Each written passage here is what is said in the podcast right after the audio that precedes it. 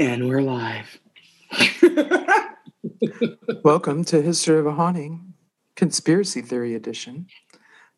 This is The Carrie Show in ASMR. I don't know why Laura's voice is so deep. It's a little disconcerting. You love it. anyway, hi guys. Um, thank you again a lot for paying for this. Um, You're bad. so, for the two of you uh, Patreons left, right. this is for you.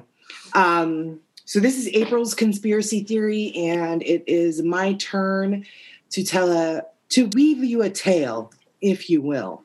Um, I, oh, sorry. Let's introduce ourselves. Not like they don't know. I'm Carrie. I'm Archie. And I'm Laura. Oh, God. Are you going to be doing this the whole episode? I don't know if I can keep it up, but yeah. Abs- absolutely, I am Archie. no. I drink beer and I get loud. All right, so there's that you can look forward to, Patreons.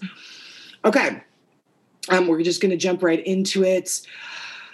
Today, guys, uh, see, now I'm like questioning if this was a good idea or if I should have done my other idea. Anyway, it's too late now. Exactly. I was like, and we're on the boat. Let's go. right? Get in and row, Carrie. This is kind of you're driving the whole thing. Um, just give me a minute to rewrite that my other idea. uh, today, I am going to bring to you the conspiracy theory of the Black Dahlia. Ooh, good one. Yeah, I'm excited. So now, Arch, do you see why it's 20 pages? 20 pages and 17,000 words. Yeah. 7,000 words. I cut it down. Um, so I got my information. You'll be proud of me, Arch. I got my information from just three sources. Really? Yes, the FBI.gov. Oh. yeah. blackdahlia.web.unc.edu and stevehodel.com. Nice. So, Oh.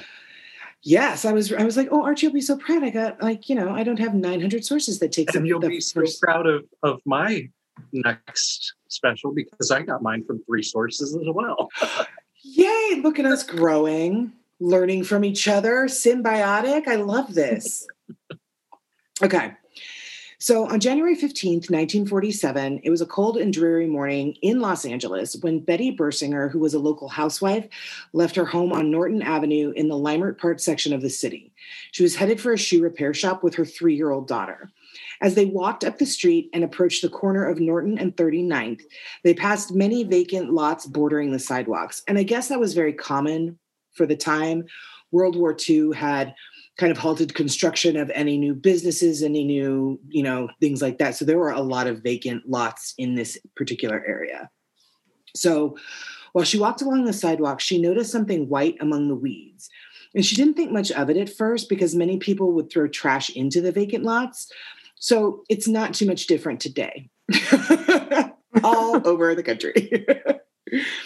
um, in this particular instance, as she glanced at the object, she initially thought someone had thrown away a store mannequin. And it seemed like an odd object to throw away to her. And it was even stranger because the mannequin had been separated into halves. Um, as she continued to walk forward, something kept drawing her attention back to the mannequin. So she went back to it, and upon closer inspection, she realized the mannequin was not a mannequin at all. Also, it's never a mannequin. Guys, if you see something you think is a mannequin, it's never a mannequin. um, it was actually a woman who had been severed in half. So Betty gave a quick panicked scream and drug her daughter away from the gruesome sight.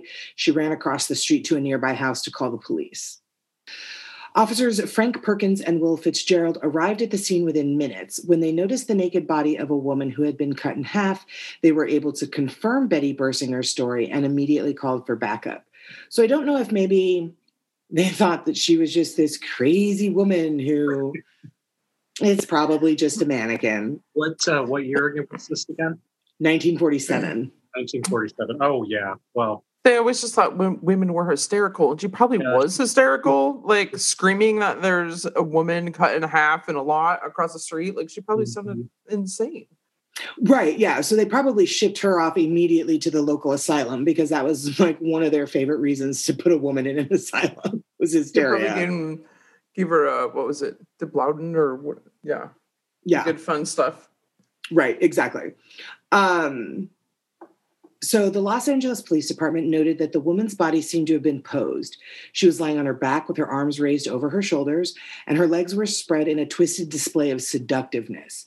There were cuts and abrasions across her body, and her mouth had been sliced to extend her, her smile from ear to ear. Investigators believe she had been tied down and tortured for several days due to the rope marks on her wrists, ankles, and neck.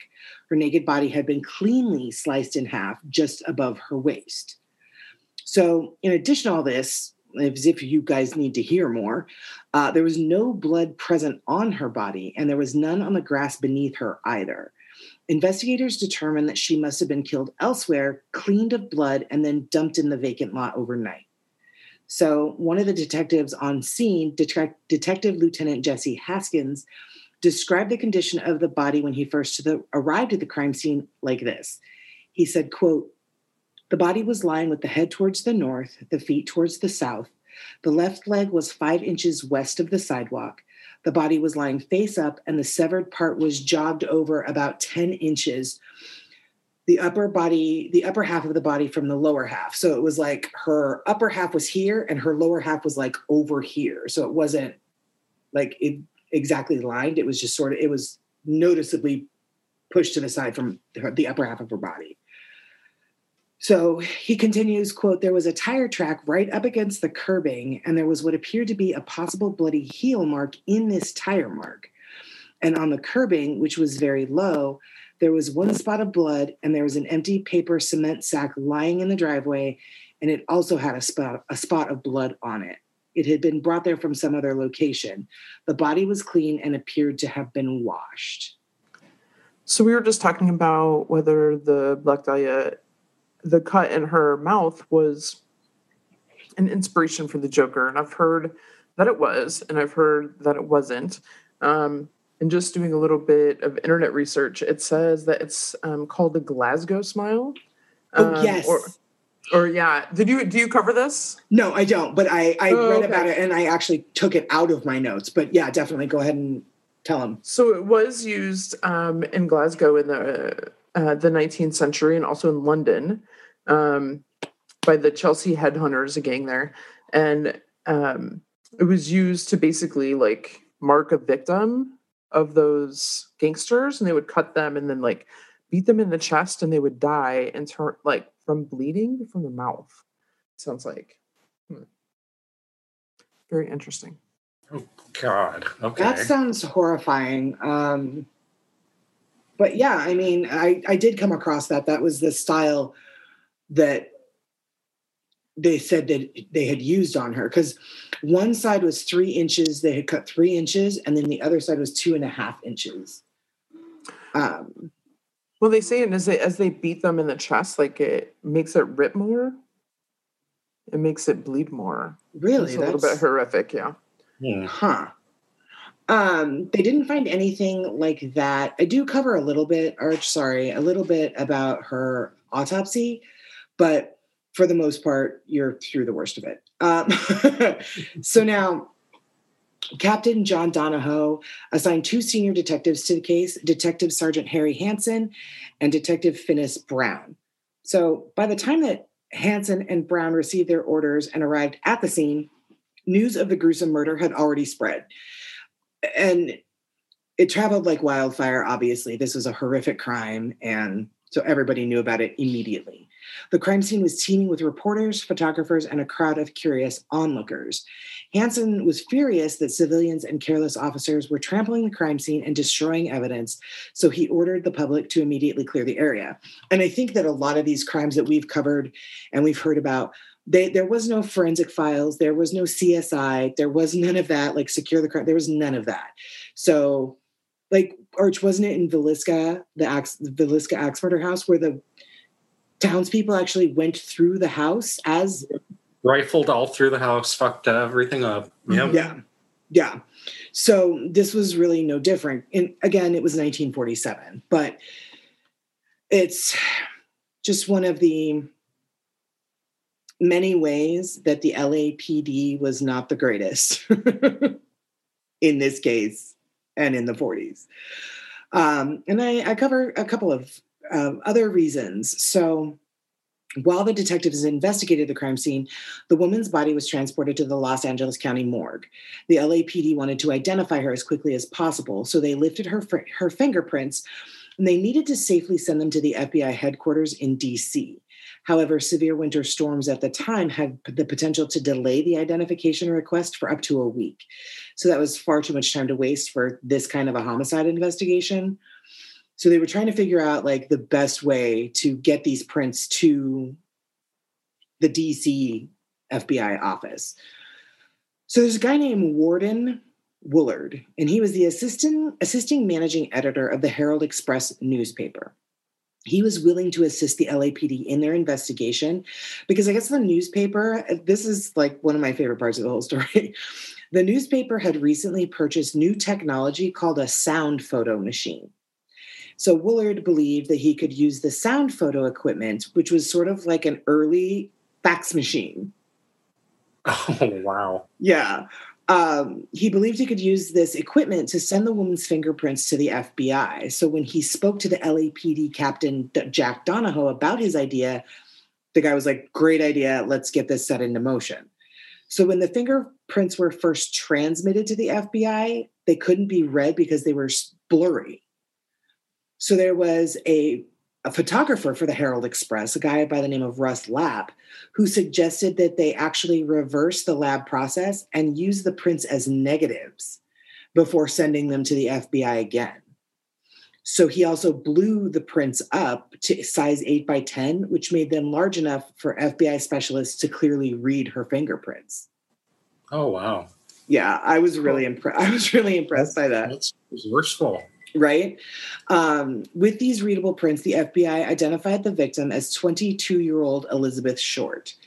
So her fingerprints actually appeared twice in the FBI's massive collection of fingerprints, which at the time was 104 million fingerprints. So it's amazing they could even right. narrow that down. Well, right? I mean, because there's no there's no CODIS obviously in 1947, so that's actually right. like looking at fingerprint cards. Yeah, one after another after mm-hmm. another. Yeah, which and she a- wasn't even from LA. Mm-mm. So it's not like you could have started in California, but she wasn't even from there. So was it even like were her fingerprints even from? You know what I mean? If you pull the California ones and start there, I don't remember where she was from, but she wasn't from there. Right, right. Yeah, she was from Massachusetts. So um it's going to take a long way to work across the country, especially if they're going alphabetically. Yes. Right. Yeah. So what had happened was she had her her fingerprints appeared in their files twice.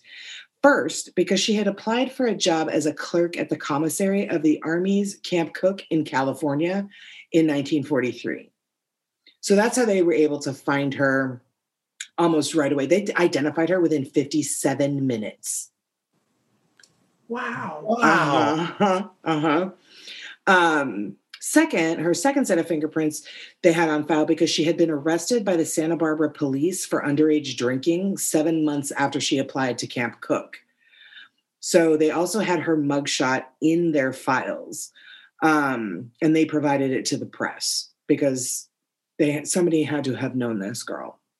So now, while they were doing that and identifying her, her body was being examined in the coroner's office. The autopsy revealed multiple lacerations to the face and head. There was no sperm present on the body because the killer had washed the body clean.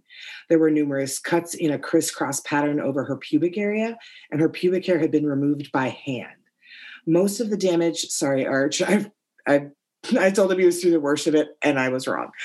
Um, most of the damage done seemed to have been post mortem, including the severing of the victim's body at her waist.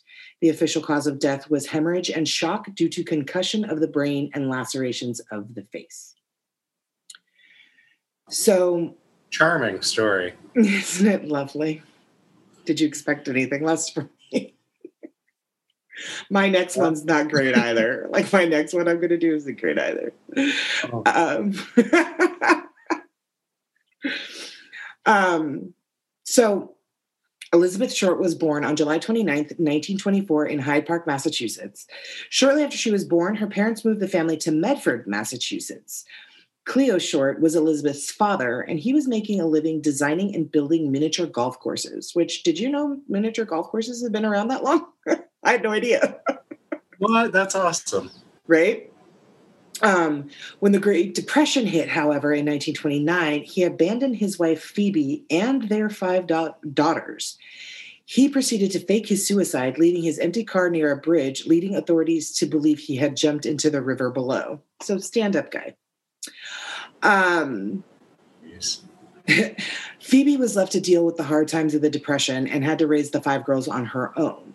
To support her family, Phoebe worked multiple jobs, but most of the fa- Short family's money came from public assistance. One day, Phoebe actually received a letter from Cleo, the husband that faked his suicide. He had moved to California. He apologized and told Phoebe that he wanted to come home to her. However, she refused to see him again. Good girl. Yeah, I'm right. Yeah. So, Elizabeth, she was also known as Betty, Bet, or Beth. She grew up to be a very pretty girl. She was always told that she looked older and acted more mature than she really was. Although she had asthma and lung problems, her friends still considered her to be very active and lively. She was very fixated on the movies, which were the short family's main source of affordable entertainment. Um, and the theater allowed her an escape from the dreariness of her ordinary life.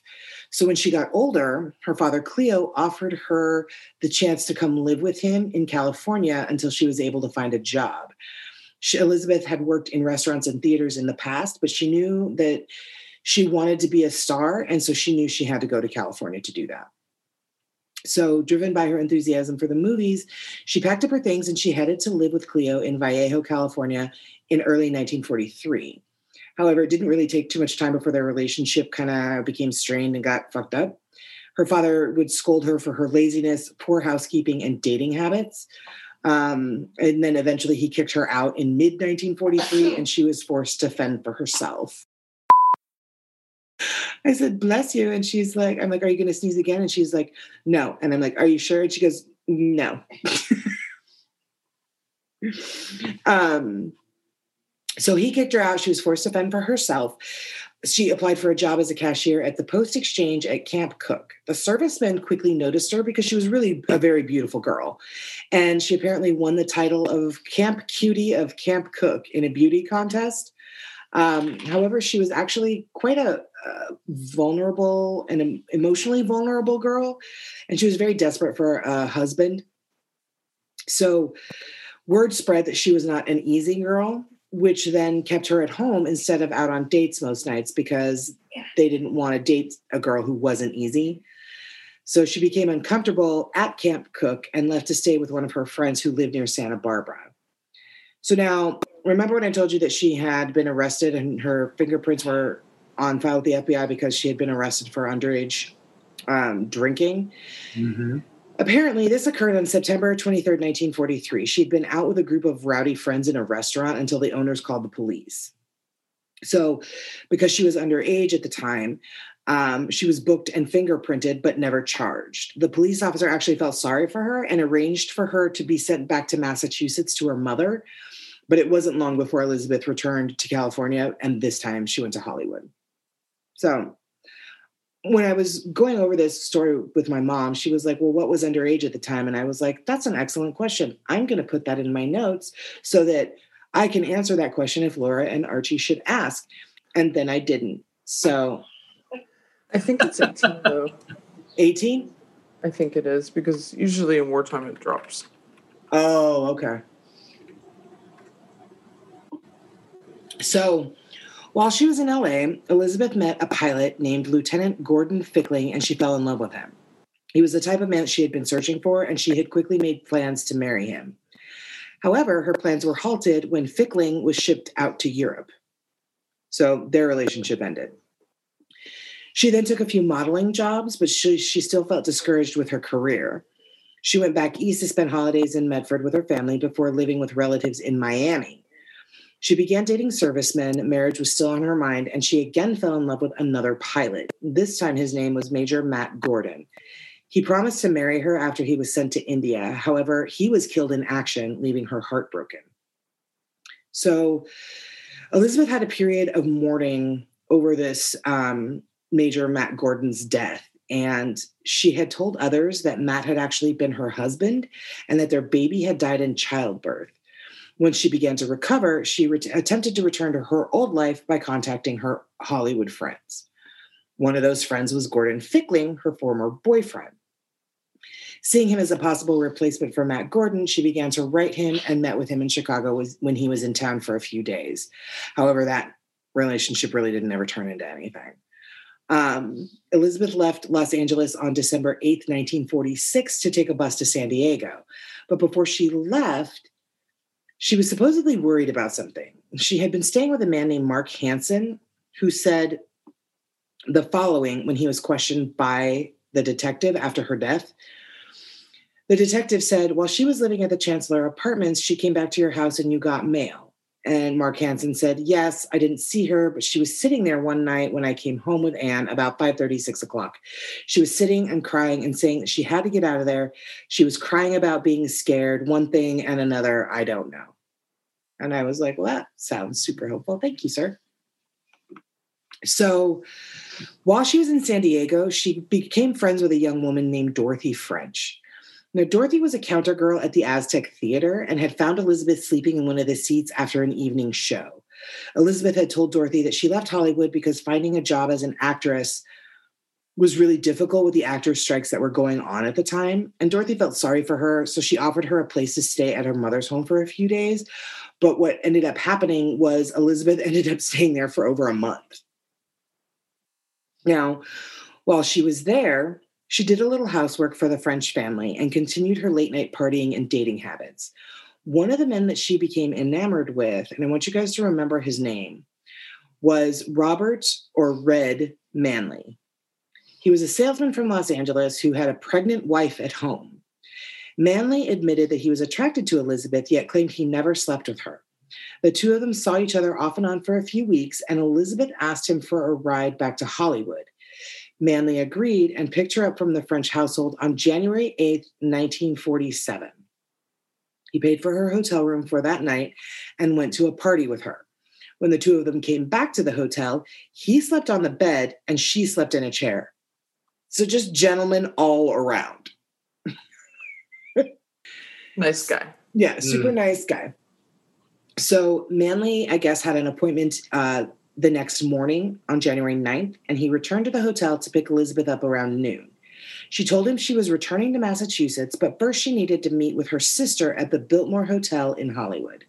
So he drove her there, but he didn't stick around. He had an appointment at 6:30 p.m. and he didn't wait for her sister to arrive. When Manley saw Elizabeth last, she was making phone calls in the hotel lobby. So now this guy, this Robert Red Manley, and the employees of the Biltmore Hotel were the last people to see Elizabeth Short alive. As far as the Los Angeles Police Department could tell, only Elizabeth's killer saw her after January 9th, 1947. She was missing for six days from the Biltmore Hotel before her body was found in a vacant lot on the morning of January 15th, 1947. Wow. Oh, and I stand corrected. It was 21. Oh, it was 21. Oh, okay. Yeah. They lowered it again in the 70s for when for uh, Vietnam. Oh, okay. Yep. Gotcha. Yeah. When so is when did would they lower to 18? Not in California, but in most states, yeah, they lowered it like to 18 for beer and wine and mm. 21 for liquor. But most of the United States at least lowered it to 19, 18 for beer and beer and wine. California, uh, yes, was 21. Hmm, okay. Liquor. I don't even know her. Wrecked him. Damn near killed him. Oh, sorry. You're on a roll. Give me some butter. I'm on a roll. Uh-huh. okay, so let's get into the investigation. So, the Herald Express newspaper had breaking information on the case, and the LAPD had identified the victim.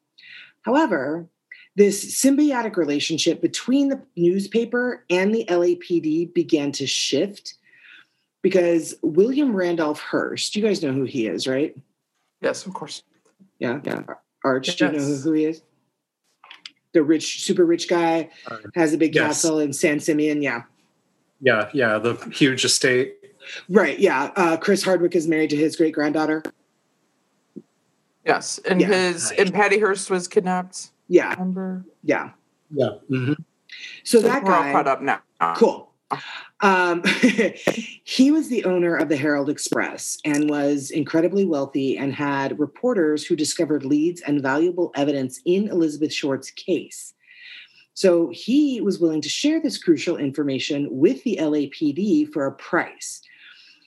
Uh, Hearst proposed that the Herald Express would continue investigating clues and then would be granted exclusives by the LAPD and then the LAPD would have access to all the information the reporters uncovered. So, Oh, great. So corrupt media all the way back then. Awesome. right? Um, and that we're also kind of doing better police work than the police.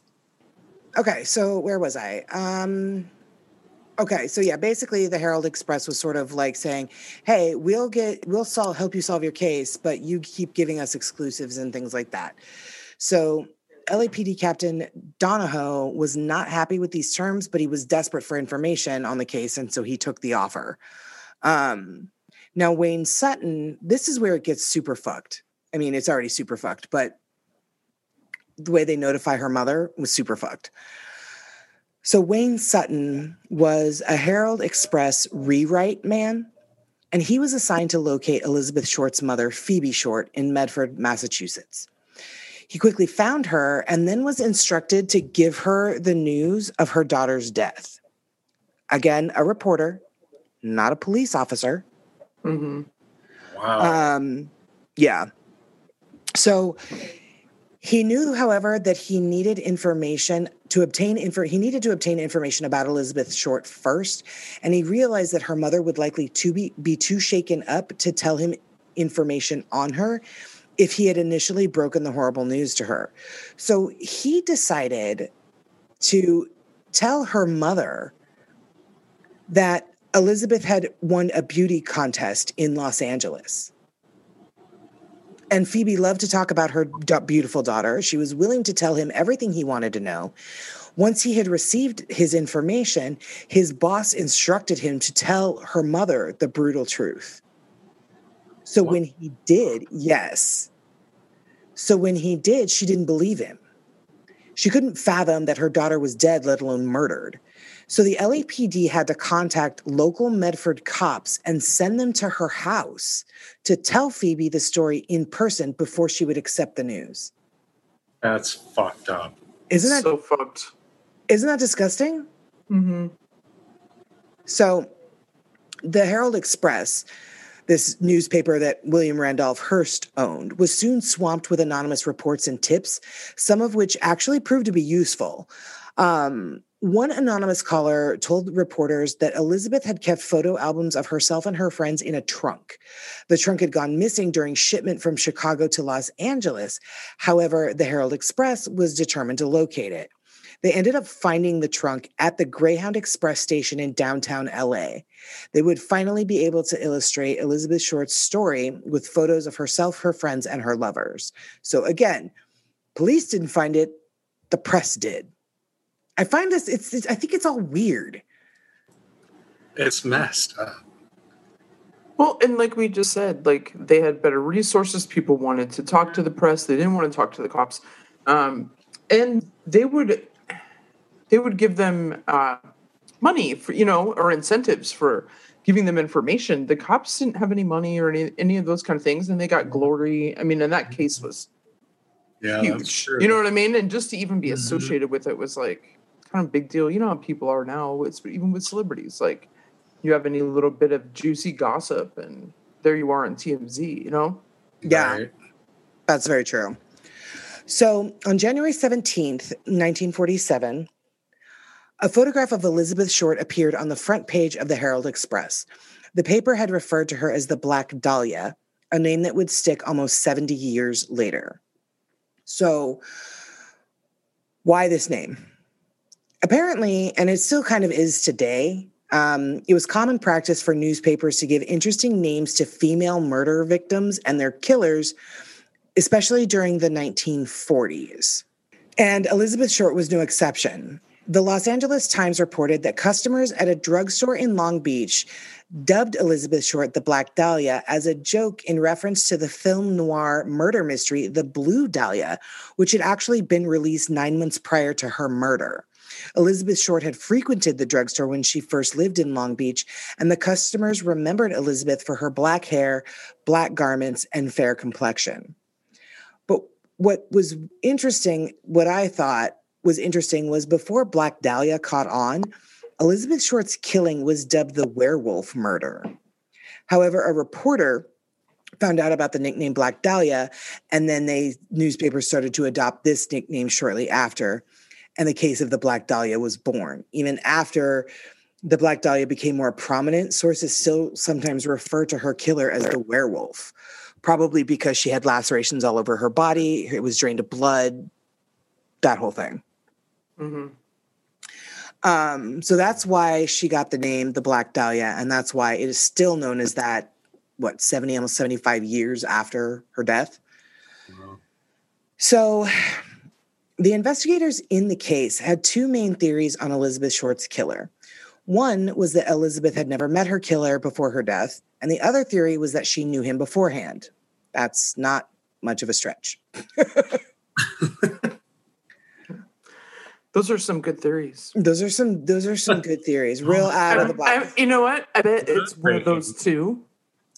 I'm like hundred percent sure. It's I, I can two. guarantee you, she either did or did not know her killer. I mean, I like that we're working in a really solid framework. Mm-hmm. Yeah. I think it's really good. It's that kind of out of the box thinking that solves cases. Mm, I mean, really. And people say that, you know, the police used to do shoddy work. so the police were convinced by the latter option due to the mutilations present on Elizabeth's corpse, which were signs of a, of a personal vendetta. So there was an FBI criminal profiler and an author by the name of John Douglas, and he believed the killer must have known Elizabeth well and had some emotional attachment to her. The horrific violence inflicted upon her body and leaving the body on a, on public display would indicate that the killer would wanted the world to see Elizabeth and the wrongdoings that he believed she had done to him. And I think that like through all of the podcasts that we've listened to and all of like you know criminal minds and all this other stuff that they've kind of proven that that is the case like this is the way she was murdered was very personal because it's it's a very rage filled act to stab somebody to death, to strangle somebody, to like it's almost somebody who's detached and is killing people and is very detached. They're usually they're going to shoot them or they're going to you know whatever. Um, this guy, I mean, Arch, do I need to go over again what he did to her? Like that's that's rage. Yeah, that that's that's that's something that's else. That's a whole other level. Mm-hmm. There's also controlled rage with this killing. Yeah. Because he tortured yeah. her. There was a lot of stuff that happened, you know, they were talking about, you know, I don't remember how much was postmortem and how much wasn't, but there's a lot of mm-hmm. control and then showing off and then you know and then there was a bunch of stuff done postmortem uh, like obviously the right i can never say that word say say it inside you uh, ah, when you drain the blood. oh, exsanguination. And, thank you, exsanguination. Yeah. I was like, I, was I wasn't. Like, ah, I hate that word. it's one of those words I always have a hard time saying. Like I know the word, but I can't get ever get it out of my mouth. I'm all insanguination. I wasn't quite sure what you were trying to say, but okay. Insanguination. Yes. okay. Um, so, in another attempt to analyze the killer's mind, the Herald Express, this newspaper, again, the real detectives apparently, sought out Dr. Paul DeRiver's expert opinion on the case. So now this guy apparently wrote a series of articles for the paper suggesting that the killer was a sadist who wanted to dominate Elizabeth Short. He suggested that, quote, during the killing episode, he had an opportunity to pump up affect from two sources from his own sense of power and in overcoming the resistance of another. He was the master and the victim was the slave. Dr. River or De River also hinted that the killer might have been a necrophiliac he said quote it must also be remembered that sadists of this type have a superabundance of curiosity and are liable to spend much time with their victims after the spark of life has flickered and died. Archie's hard frown could not be any frownier. Like it just gets worse as the more i talk. That's that falls just like into everything we were just talking about like controlled um, rage and all of that, right? Like, mm-hmm. yeah, for sure. So on January 23rd, 1947, the Examiner, a different paper, received a call from a man claiming to be Elizabeth Short's killer. He told the editor, J.H. Richard- Richardson, that he was upset with the way the story was being told in the papers. He offered to mail Elizabeth Short's belongings to the paper to prove his claim. The examiner received a package and a letter formulated from magazine clippings from an anonymous sender the following day. In this package included Elizabeth Short's birth certificate, business cards, photographs, and an address book with the name Mark Hansen on the cover. Mark Hansen, if you guys remember, was the guy who had allowed Elizabeth Short to stay with him in the past. And once this happened, he became the prime suspect in her murder. Oh, shit. Yeah. So um, Elizabeth Short's handbag and shoe were actually found in a trash can the same day that the examiner received this package of her other belongings. These items were found only a few miles away from the vacant lot where her body was found. The items were identified by that Robert Red Manley before the LAPD no longer saw him as a suspect because, of course, he was the guy that dropped her off at the Biltmore Hotel when she went to meet her sister. He right. was one of the last people to see her alive. Yeah, so he was probably number one at the beginning. Mm-hmm. Um, so the fact that these items were found in a trash can could have been a major mistake on the killer's part. The person likely did not assume the items would be linked to her murder, but yet they were. So the location of the items revealed that the killer was most likely within walking distance of both the vacant lot and the area where the belongings had been discarded. And then soon enough after this, more letters began pouring into various newspaper offices in LA, including the Herald Express and the Examiner. These letters had messages formulated from newspaper and magazine clippings, which were consistent with the appearance of the first letter that police had received with Elizabeth Short's belongings. Um, and one of these letters to the Herald Express read, and this is the most convoluted BS. Like I had when I was going through this with my mom, I had to read the sentence three times before either of us could understand it. And I wrote it down. And I still was like, uh, what?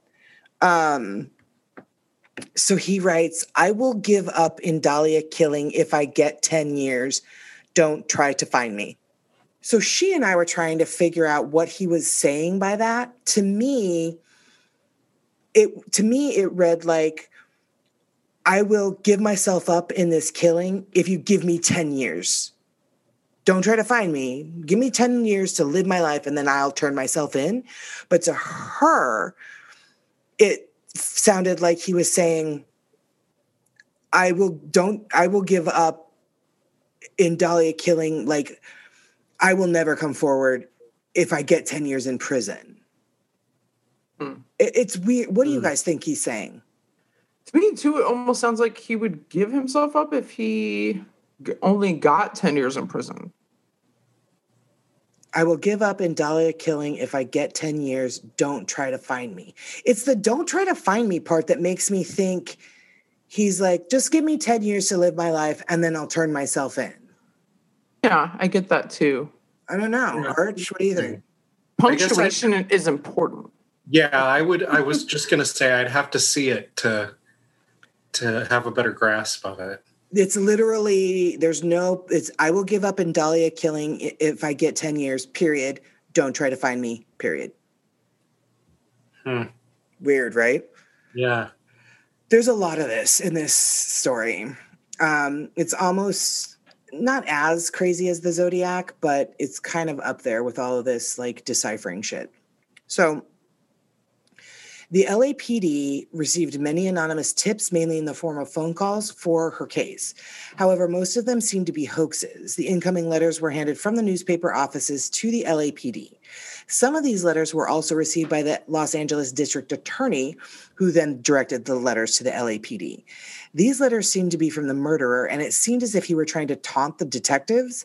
His messages were often convoluted and confusing, kind of like, you know, I'll give up in 10 years or whatever that was. Um, Right. They were often convoluted and confusing, causing the detectives to spend much time trying to decipher them. Everything sent to the LAPD, including the letters, Elizabeth Short's security card, and photographs, had been rinsed with gasoline, so the forensic examiners were unable to lift any fingerprints off of the evidence of her personal belongings and the letters Oh, okay. right?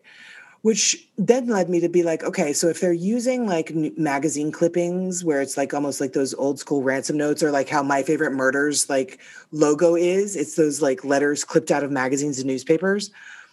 But if they rinsed it with gasoline, wouldn't that ruin? I don't know. Well, we're we're we're learning a whole lot of new things here today. Right? I'm clearly not a. Cri- We're also learning that I would be a terrible criminal because I just don't know how to do it. Um, I'm also like taking notes for later. Right? Bring stuff and gasoline. And gasoline, all right. Um, so many of the letters also seem to give false information based on the way investigators deciphered them, and they were not very helpful in solving the case. So they were really desperate for leads.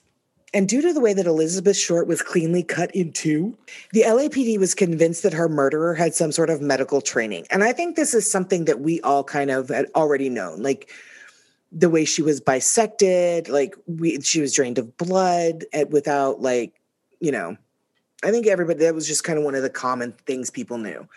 Um according to an FBI letter on February 25th, 1947, which by the way, you can the FBI has a special website for stuff like this that's been released by the FBI, their evidence and stuff under the Freedom of Information Act. They have a special website you can go to to like look at all of this stuff on the Black Dahlia and all these other cases that they've released under the Freedom of Information Act. It was a wild ride. I was like, this is going to take me 700 years to write and and tell in the episode. Um, so, according to an FBI letter on February 25th, 1947, it read, quote, the manner in which Elizabeth Short's body was dissected has indicated the possibility that the murderer was a person somewhat experienced in medical work. The Los Angeles Police Department has undertaken to develop suspects among the medical and dental schools in the area, as well as among other students who have anything to do with human anatomy. And I guess the University of Southern California complied with the LAPD and sent them a list of their medical students. Um, this was confirmed by another letter the FBI had on March 6, 1947, that read References made to your letter of February 25, 1947, submitting a list bearing the names of students enrolled in the medical school of the University of Southern California and requesting that these names be searched through the criminal indices of the Identification Division.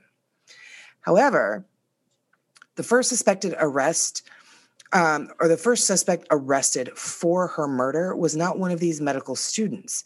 It was Robert Red Manley, that guy who's the last guy to see her. Um, because his alibi for January 14th and 15th was solid, and because he passed two lie detector tests, the LAPD let him go. So, the suspects. This is where we start getting into the conspiracy theory stuff. Due to the complexity of the Black Dahlia case, the original investigators treated every person who knew Elizabeth Short as a suspect. By June of 1947, police had processed and eliminated a list of 75 suspects. By December 1948, so almost two years later, the detectives had considered 192 suspects in total about 60 people confessed to her murder, but only 22 people were considered viable suspects by the Los Angeles district attorney. So I'm going to read you the list, not all 22, I don't think. I'm going to read you the list of the main people that they suspected for her murder. So these are the people um, that they were on the top of their list Mark Hansen, Carl Balsinger, and also, guys, these names are fucking weird. Like, I'm going to read them exactly as their names were on LAPD's list. Oh boy, here we go. Yes. Mark Hansen, Carl Balsinger, C. Welsh, just the initial C. Welsh, Sergeant Chuck, name unknown, John D. Wade, Joe Scalise, James Nimmo, Maurice Clement, a Chicago police officer, Salvador Torres Vera, medical student, yeah,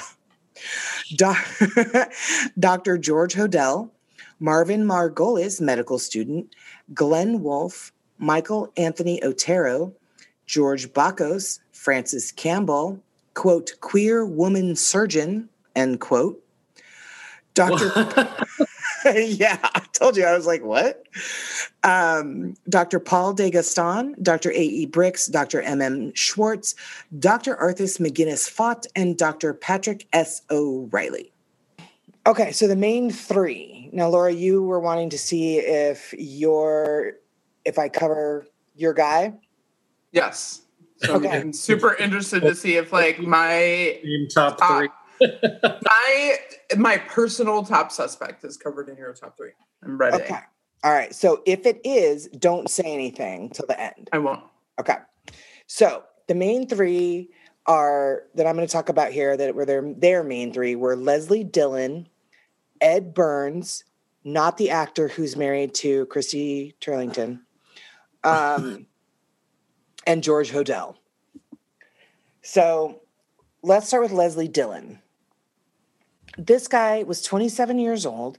He worked as a bellhop and was an aspiring writer who had previously been a mortician's assistant. Oh, fits the bill so far. Um, in October 1948, Dillon wrote to that LAPD psychiatrist, that Dr. Paul DeRiver, um, about the Black Dahlia case. Uh, he was writing to him from Florida, and he told DeRiver that he had heard about Elizabeth Short's case from a True Detective magazine where De- DeRiver had actually spoken on the case. So he said that he wanted to hear DeRiver's theories on the case. And could I say the word case one more time? I just realized how many times the word case is in the paragraph. Anyway, so he wanted to hear DeRiver's theories on the subject because he had an interest. So glad it wasn't on the case. Uh, yeah, I mean, yeah, and Archie Snort laughed. I hope everyone caught that. He wanted to hear his theories because he had an interest in sadism and sexual psychopaths and wanted to write a book on those subjects, which, you know, my grandmother always said a poor excuse is better than none. As DeRiver and Dillon wrote back and forth from Florida to Los Angeles, DeRiver actually started to believe. Wait a minute, hang on, I skipped a sentence. Sorry. That's because I didn't space it well. So, this Leslie Dillon told DeRiver that he believed his friend Jeff Connors was the guy who killed the Black Dahlia. And so they continued to write back and forth. And as they did, DeRiver started to believe that Connors was not actually a real man. He believed that Dillon himself had murdered Elizabeth Short and had developed Connors as a figment of his imagination to cope with the gruesome act. So, in December of 1948, this Leslie Dillon guy agreed to meet with DeRiver in person. Um, so DeRiver and an undercover LAPD officer, Sergeant John O'Mara, met this Leslie Dillon guy in Las Vegas because he wanted this Dillon guy, even though he was just researching for a book on, you know, sadism and sexual deviancy or whatever, sexual psychopaths, he didn't want to meet in LA. So the guy, the doctor had given him three choices. It was like Las Vegas, Phoenix, of course. I was like, naturally. Um, or, or like, I can't remember where, San Diego or somewhere. And the guy picked Las Vegas. So they meet him in Las Vegas, and the undercover LAPD sergeant that went with him acted as DeRiver's bodyguard. So DeRiver actually ended up was recording his interviews with this Leslie Dillon. And the following is an exchange that they had that had been recorded.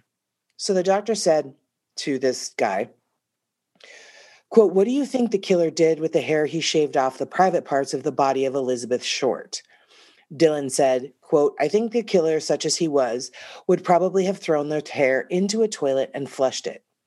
DeRiver then said, What do you think a killer such as he was would do with a piece of flesh with a tattoo on it after he cut it off her thigh? Dillon said, Well, I think he probably would have thrown that down the toilet and flushed it too. So it was a number, a series of conversations like this that just kind of went back and forth where the guy just was sort of in the killer's mindset and kind of gave all the answers that maybe the killer would. Um, the undercover officer also remembered Dillon talking about bleeding a body prior to embalming by making an incision on the upper thigh and inserting a tube to drain the blood. Dillon had this medical experience when he worked as a mortician's assistant. So, this guy, Dillon, hoped to return to California with DeRiver and O'Mara to show them his friend Jeff Connors.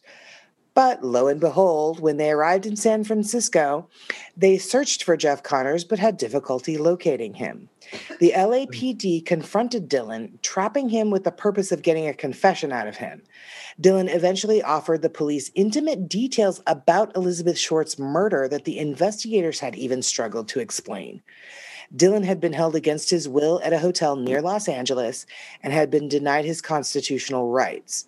An undercover officer handcuffed Dillon and officially took him into custody at the Highland Park Station January 10th, 1949, almost two years to the day she was found. So, detectives Finis Brown and Harry Hansen, who were the original detectives that were assigned to the case that morning her body was found, they questioned him the evening of January 10th. The following night, the LAPD received a call from San Francisco police saying that they had found this Jeff Connors, but his real name was Artie Lane. Lane had lived in Los Angeles at the time of Elizabeth Short's murder. He had worked as a maintenance man at Columbia Studios, a favorite hangout place for Elizabeth. So I guess back in the 40s, you could just go and hang out at a movie studio. now you can't, but then you could. So um, it was a favorite hangout place for her. There had also been speculation that Artie Lane and Leslie Dillon could have been the same man, but the LAPD never actually confirmed this theory. So by the end of 1949, one of the main detectives, Finis Brown, was no longer interested in this Leslie Dillon guy. The LAP, LAPD concluded that he was most likely in San Francisco when the murder took place. However, they couldn't actually conclusively place him there. In fact, the police could not account for his whereabouts between January 9th and January 15th, which were the days when Elizabeth Short had still been considered missing. What cracked me up, and my mom when I read it to her, was Dillon later filed a $100,000 claim against the city of Los Angeles for how he was treated in the case. Yet the lawsuit was dropped when the LAPD discovered that he was wanted by the Santa Monica police for robbing a hotel while working as a bellhop there. Dumb ass. Wow. Yeah. But the scandal surrounding this guy and DeRiver's involvement in the Black Dahlia investigation aided in triggering a 1949 grand jury investigation into the Elizabeth Short case and police cover up and corruption in Los Angeles. Oh. So that's that guy. Now let's talk about Ed Burns. He's number two on my sh- th- three person shortlist. Um, and again, um, not the actor who's married to Christy Turlington. Um, hold on. It's not Ed Have No Harris. Right. right. Hold on. I've got pictures to send you guys. So let me um, get them ready. Okay. Um, so this guy. So remember the photographs of Elizabeth Short with her friends and lovers that had been found in that trunk that the Herald Express recovered from the Greyhound station? Mm-hmm. Police were able to identify most of the people in those photos, but there was one man that the LAPD could not identify. And they labeled him in a very cryptic way. They labeled him as unidentified man. I was like, wow, no one will ever figure that out. They Right? come up with the craziest nicknames. Uh, They really do. They really do. So, the writer behind the Black Dahlia Solution, which is another like book trying to crack the case. This author claims that the LAPD knew who killed Elizabeth Short, yet could not hold the murderer. The writer has spent years deciphering cryptic letters received by the Herald Express and the Examiner and believes that he has solved the case. The writer accuses a man named Ed Burns of being responsible for Elizabeth Short's murder, yet no other sources have ever brought up Ed Burns as a suspect. Ed Burns was actually never mentioned in any FBI reports or accessible LAPD files. The entirety of the Black Dahlia Solution website is dedicated to explaining what the author believes happened to Elizabeth Short and her killer. And I'm going to summarize the story here. It is the most convoluted thing I've ever heard. Um, I don't actually think that I don't, yeah, like it's this guy would be my last choice for the killer. So let me get into the messenger here. Okay. So um, his story is basically there was a six year old little girl by the name of Suzanne Degnan, and she was kidnapped and murdered in Chicago in January of 1946. Her dismembered body parts were soon found in the sewers nearby. Now, William Heirens was arrested for her murder after he confessed to killing her. He was linked to two additional murders from 1945 during trial and was convicted and sentenced to three consecutive life terms in the Illinois penitentiary. According to the author, Elizabeth Short became obsessed with Suzanne Degnan's murder after it hit Life magazine. Apparently, she would go into bars and tell people that she was a reporter from Boston and would give the gruesome details of the murder again and again. So, this girl, she's sort of like tends to lean more toward the dark dramatic lies like because you remember when her um, fiance was killed when he was shipped off to war he got Mhm. killed Yeah. she said that he was actually her husband and their baby died in childbirth so she elizabeth short seems to have had a tendency for the dramatic lies and this sounds like you know another one It seems like she was making stuff up a lot to get people to take care of her. Right yeah She was, yeah. Mhm. you know, always Mhm. like in and off the street and, yeah you know, always just trying to find a way. right crashing with people that kind of thing right relying on the kindness of strangers. Exactly. Making up those kind of stories kind of get people to take you in. Right, right. So while going through this obsessed phase, she was still searching for a man to call her husband. And she met a man who the author claims to be Ed Burns. He had USC School of Medicine credits and lived in the Los Angeles Harbor District. So I guess the two of them hit it off at first. He believed she was his beautiful dream girl, and she enjoyed having someone to give her money and listen to her stories. However, he was not very attractive. Some people had even said he had rabbit like features. And that so Elizabeth likely did not want to show him off to her friends, which then later made the man difficult to identify in the photographs they found in her trunk. So the Hmm. first the first picture I'm going to send you guys is a picture of her and Ed Burns, but I my mom and I don't see rabbit features. Like tell me what you guys think. Oh Lord. Oh, He's not a bad looking guy. he's stunning. And, and he's, he's really not bad looking. I mean, he's not like. Yeah. I mean, he's not Brad Pitt, but um, I mean, who is? but he's really not bad, like bad looking. Brad Pitt. Yeah. Whatever, you know what I mean? Like he's not. I mean, he's not. I mean, he's not. He's not Brad Pitt. He's not not Chris Hemsworth purely or Jason asymmetrical, Momoa, but- he's right. He's not. Looks, I looks like a genuine person. right, and I'm like, some even said that he had rabbit-like features, and I'm like, I don't see that at all. Yeah, maybe it's like a really good picture Right. Maybe really in person, he look, just looks fucked. filters. Maybe he's. I mean, you could clearly see he's lit from above. You know, he doesn't have that Right. little chin thing going It on. is filters, I'm sure. Anyway, It's got all the good filters on. So that's Ed Burns. So apparently, Elizabeth and this man had rendezvoused twice in Hollywood in November of 1946. Both times, the two spent the night together in a hotel downtown in Los Angeles, believed to be the Cecil Hotel. The morning afters, he would Both morning afters, he would give Elizabeth food and rent money before driving her back to Hollywood. So apparently, this guy was Elizabeth's best listener and always feigning his interest in Elizabeth's obsession for the Suzanne Degnan murder. However, perhaps Elizabeth began to drive him crazy with it.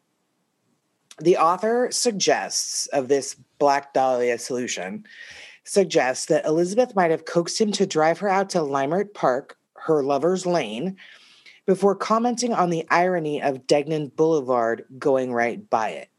So, in weird coincidence, which I'm not entirely sure I believe in, but it definitely is some weird situation here.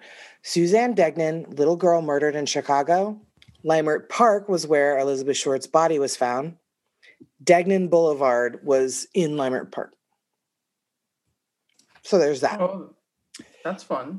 Okay. Yeah. So, the author of this Black Dahlia solution suggests that Ed Burns could have become enraged with Elizabeth, feeling as if she loved and idolized William Heirens more than he, more than she loved him.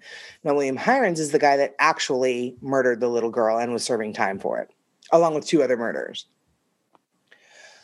So the author suggests that he could have tied up Elizabeth, killed her, and mutilated her body in the same fashion as Suzanne Degnan to allow them to live out his twisted interpretation of her fantasy. He also believes that Ed Burns committed suicide in March 15, 1947, exactly two months after Elizabeth's murder. He may have killed himself in order to join Elizabeth in death. His suicide note reads as follows, and I'm actually going to send you guys a copy of his suicide note and we will put it on the Patreon for the Patreons to see it because it's weird. Not so much what he says, but uh, let me let me The, the not get written. ahead of yeah, let me not get ahead of myself. So the note reads as follows, quote, "To whom it may concern, I have waited for the police to capture me for the Black Dahlia killing, but have not. I am too much of a coward to turn myself in, so this is the best way out for me. I couldn't help myself for that or this. Sorry, Mary." So the author believes that this note, along with the other letters received in the Black Dahlia case, had all had hidden messages that needed to be deciphered. Okay. Um, while this note was not signed, deciphering the letter does show the name Ed Burns. So I'm sending it to you now, and you can see exactly how they saw it. Oh, jeez. And it is weird, like the way he wrote it. Like, no, I mean, like he kind of centered all the sentences, and I mean, it does spell out Ed Burns, like Yeah. straight down. And who writes like that? It's almost like he centered it all. It's really freaking weird. It also, we very. Yeah. Also, we don't ever find out who Mary is. Yeah, that's weird. All of it's weird. Mm-hmm. So, when the LAPD discovered the body of Ed Burns after his suicide, they were likely able to identify his body. If the police had followed the message of the note, according to the author of this site in this book, their next step should have been to revisit the evidence in the Black Dahlia case. Obviously, the note says in it, I've been waiting for the police to capture me for this killing. So you would think they would have seized on that. But um, if they had looked back at the photographs of Elizabeth, her friends, and lovers from the trunk retrieved from the Greyhound Express station, they would have been able to connect the dead man to the unidentified man in the photograph with Elizabeth, which was the one I sent you before this, the one of the good looking guy, Mhm. Was not the Easter Bunny. God. So, However, the LAPD, again, according to the author, the author of this book and site, the LAPD would not be able to come out to the public and say that a dead man was the Black Dahlia's killer. The case was too convoluted and infamous for such an answer, and it would give the police department a reputation for bad policing. The author proposes that instead, the LAPD decided to keep the truth about the murder hidden, and the LAPD might have come forward to say that the Black Dahlia case is unsolved when only a few members of the department really knew the harsh reality. So that's prime suspect number two. I don't love that one. I think that one is probably the most ludicrous one I came across because I did read about all of like there were 10 of them and I read all of them and I picked out the 3 that I thought were like the most likely, but that guy was the most likely but also of the 3 the least in my opinion. But the last uh-huh. one is George Hodel. So, Dr. George Hodel first came under police scrutiny in October 1949 when he was accused of molesting his 14 year old daughter, Tamar Hodel. Three witnesses testified. Yeah, it's it's not a great story all around, Arch. so three witnesses testified at trial that they had seen Hodel having sex with his daughter. Hodel was later acquitted of the sexual assault charges in December 1949. The molestation case, however, led the LAPD to, to include Hodel in the suspect list for the Black Dahlia case. So they put him under surveillance from February 18th, 1950 to March 27th, 1950. And when they did, they installed two microphones in his home, um, which were monitored by 18 detectives. I feel like that's the most boring job ever. Listen to this guy. All of you, just listen to this, see what happens. Write down what you find. So um, they installed the two microphones in his home. They were monitored by 18 detectives. The police wanted to see if Hodel would make any comments to insinuate that he was involved in Elizabeth Short's murder. Most of the transcript, like the first day, is really dull and boring. Uh, Hodel had sex, he berated his secretary, and he talked about money problems. Um, I mean, who's not doing that in this day and age? That's my everyday. so, however, on February 19th, 1950, there's something horrific in the recording. And it I'm going to read it exactly as they had written it. 8:25 p.m. Woman screamed, woman screamed again. It should be noted the woman not heard before scream. So then later the same day, Hodel was recorded talking to his confidant. It Doesn't say who the confidant is. Quote, realize there was nothing I could do. Put a pillow over her head and cover her with a blanket. Get a taxi. Expired at 1259. They thought there was something fishy. Anyway, now they may have figured it out. I killed her. Oh. The surveillance routinely continued, catching a highly incriminating statement. Quote, Supposing I did kill the Black Dahlia. They couldn't prove it now. They can't talk to my secretary anymore because she's dead. So the secretary referred to in the transcript was Ruth Spalding, who died from a drug overdose. Due to Hodel's comments in the recordings, he was investigated for her murder. He had been present when the secretary died and had burnt some of her belongings before the police were called, causing the Spalding case to be dropped due to lack of evidence. However, documents were later found that indicated Spalding, the secretary, had been planning to blackmail him. She was potentially about to come forward about Hodel intentionally misdiagnosing patients and billing them for lab tests, medical treatments, and unnecessary prescriptions. Mm. Okay. So, yeah. So, Hodel's son, former LAPD homicide detective Steve Hodel, believes Elizabeth Short may have been one of these victimized patients. Now, there's a Lieutenant Frank Jemison of the Los Angeles District Attorney's Office um, he wrote the report to the grand jury that was dated February 20th, 1951. In the report, he noted that Lillian Lenorak, who had lived with George Hodel, identified Elizabeth Short as one of his girlfriends. She also said that Hodel had spent some time around the Biltmore Hotel, where Elizabeth had been dropped off at meeting her sister before she had gone missing.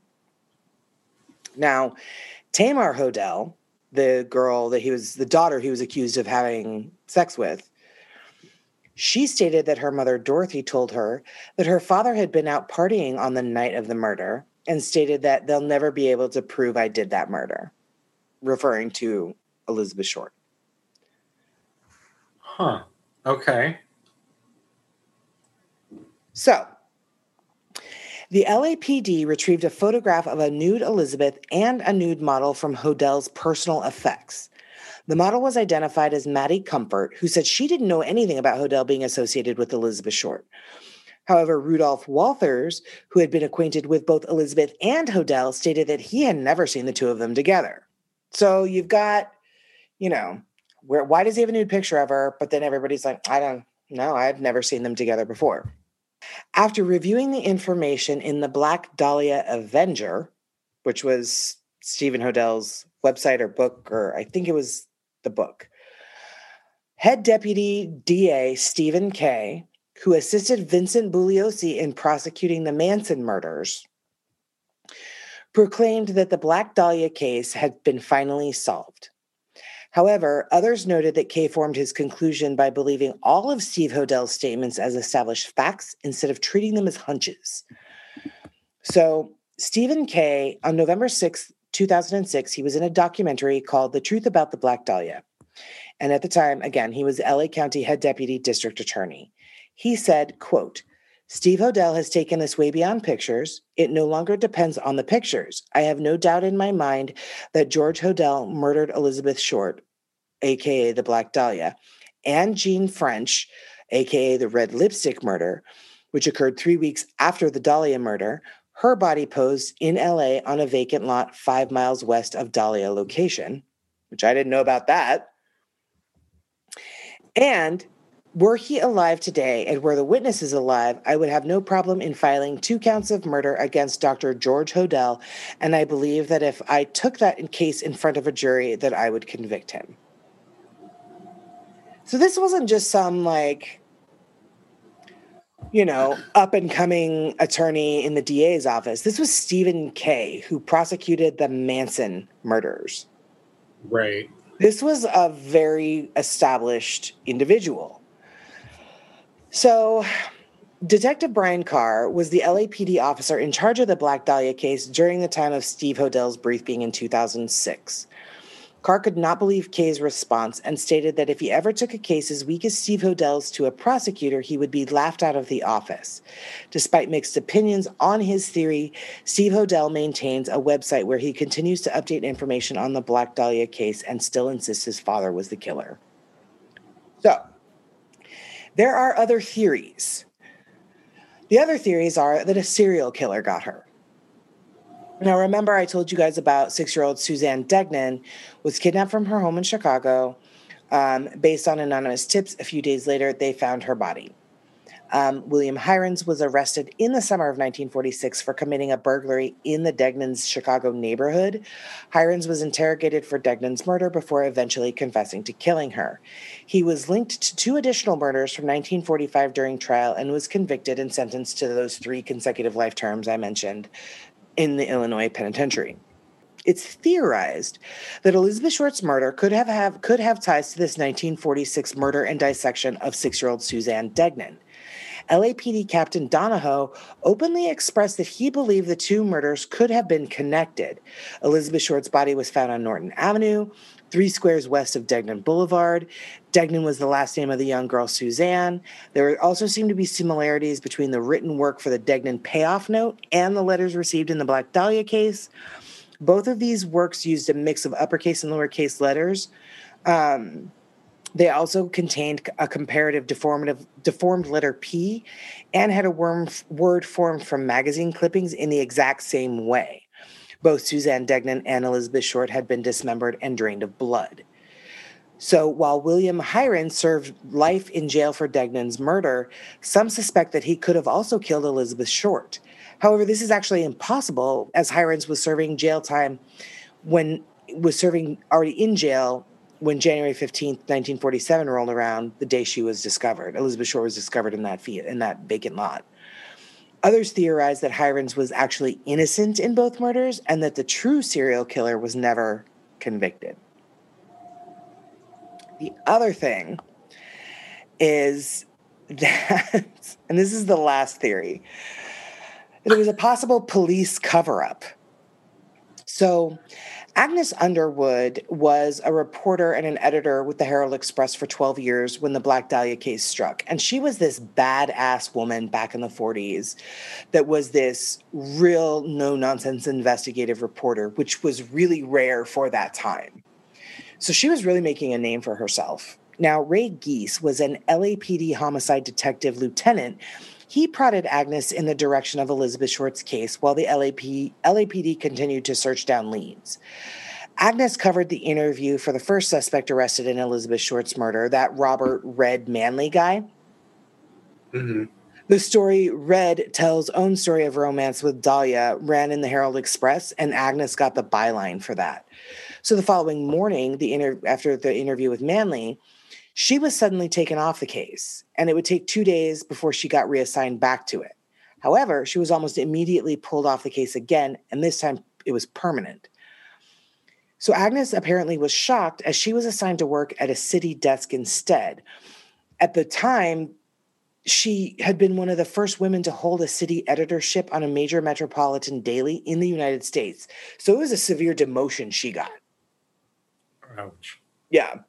One theory behind why Agnes had been removed from the Black Dahlia case is that she was getting too close to finding out the truth behind Elizabeth Short's murder.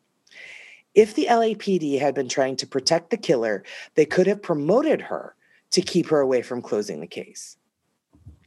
But the theory of a police cover up was also addressed, like I mentioned earlier, in 1949 when the Black Dahlia case was still open. The grand jury was convened in early 1949 to both investigate Elizabeth Short's murder and evaluate the possibility of police corruption or cover up. The 21 jurors did not have a suspect to indict for Elizabeth Short's murder. With the evidence presented, they named Leslie Dillon as the prime suspect. However, Dillon was never indicted. And while there was plenty of circumstantial evidence to deem him as her murderer, there were two reasons he was not brought to trial. The first reason was, like I had mentioned, he had been illegally detained. And the second reason was that there had been a lack of concrete evidence. In the event of a trial actually occurring, a few witnesses were willing to come forward and say that Dillon was actually in San Francisco during the time of the murder. The LAPD believed these witnesses lacked credibility and did not want them to convince the jury that Dillon was innocent. In 1949, that was pretty much it for the Elizabeth Short case. They were like, eh, well, he's all we got. So that's that on that. Yeah, pretty much. So in 1949, the grand jury did find the following concerning police corruption quote, deplorable conditions indicating corrupt practices and misconduct by some members of the law enforcement agencies in the county, alarming increase in the number of unsolved murders, jurisdictional disputes, and jealousies among law enforcement agencies. To this day, the grand jury has never indicted a suspect for the murder of Elizabeth Short. However, the grand jury findings did bring to light an avalanche of police corruption at the highest ranks. Jealousy and secrecy were among com- were common among members of the LAPD, causing case information often not to be passed on properly. The LAPD received a shakeup throughout the entire system, including the dismissal of Police Chief Clemence Horrall from the LAPD. Elizabeth Short's ghost is known to haunt the Hotel Cecil's bar and that of the Biltmore Hotel where she was last seen. Ghost Adventures did do an episode where they investigated George Hodel's former home, Sowden House. I haven't actually seen it, but you can find it on Discovery Plus because all of their episodes are on there. Um, so that's how she kind of ties into why I chose this story because we covered the Hotel Cecil. She was she was acclaimed that had uh, you know her spirit had been seen at the Hotel Cecil. Um, Right. Plus, it's always just a really fascinating. It's just a really fascinating story. So that It's such a good guys, story. yeah, that is the story of the Black Dahlia.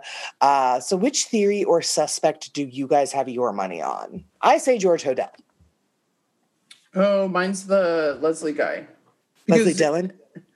Because also, you know, she hung out with that Haggerty guy. hmm He worked for him. so they have like a connection through other things and she was like relying on haggerty for a lot of uh, like room and board and stuff Yeah, like that and she he was. was like she hung out with him like in a pseudo girlfriend position but he went through lots of girls like that and Yeah. then uh yeah but that leslie guy worked for haggerty and it seems like that's how they knew each other and it just seems really connected you know because i don't think it was just random I agree. like, I, I, think agree. hodel is a strong suspect as well but i feel like that guy just he ticks all the boxes for me Yeah. like probably had some big crush on her and maybe she rejected him and but he was like that guy's kind of security kind of hung out with the you know rich guy maybe got rid of her a little bit yeah. she rejected him and maybe he flipped and he had all the right. mortician experience and stuff you know it just seems really fitting like he was Yeah. a young guy you know Yeah. I was sure. I was going to say red as the last person we saw her, but Laura's got great points, so I'm gonna I'm gonna go with Laura. on Yeah. Her Yeah. doctor guy is not bad either like it's Mhm. he's he's my other really strong who i think is probably also And yeah, very- and very he, strong he was also suspected in a number of other murders, including his secretary, including like a couple of other girls. And he, this house is, um, this Sowden house is, was designed by Frank Lloyd Wright's son, Lloyd Wright. So it's very, it reminds me a lot of the Arizona Biltmore Archie Oh, because mhm. it's a lot of like Aztec kind of design and, you know, stuff like that.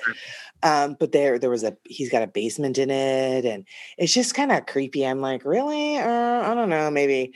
Um but yeah so i think my money is on george hodel but yeah guys that's that's the black dahlia. I was um i was really excited to to to do this one because it's it's always been such a fascinating story and like we were talking a little bit earlier we knew the gist, but we didn't know like the super details of it. Like I didn't, I had no idea. I knew she was a starlet. She'd come to Hollywood to try to make it. And um, she was discovered in this horrible, horrible way. Um, I've seen her autopsy photos. Um, they are online if you guys want to check them out.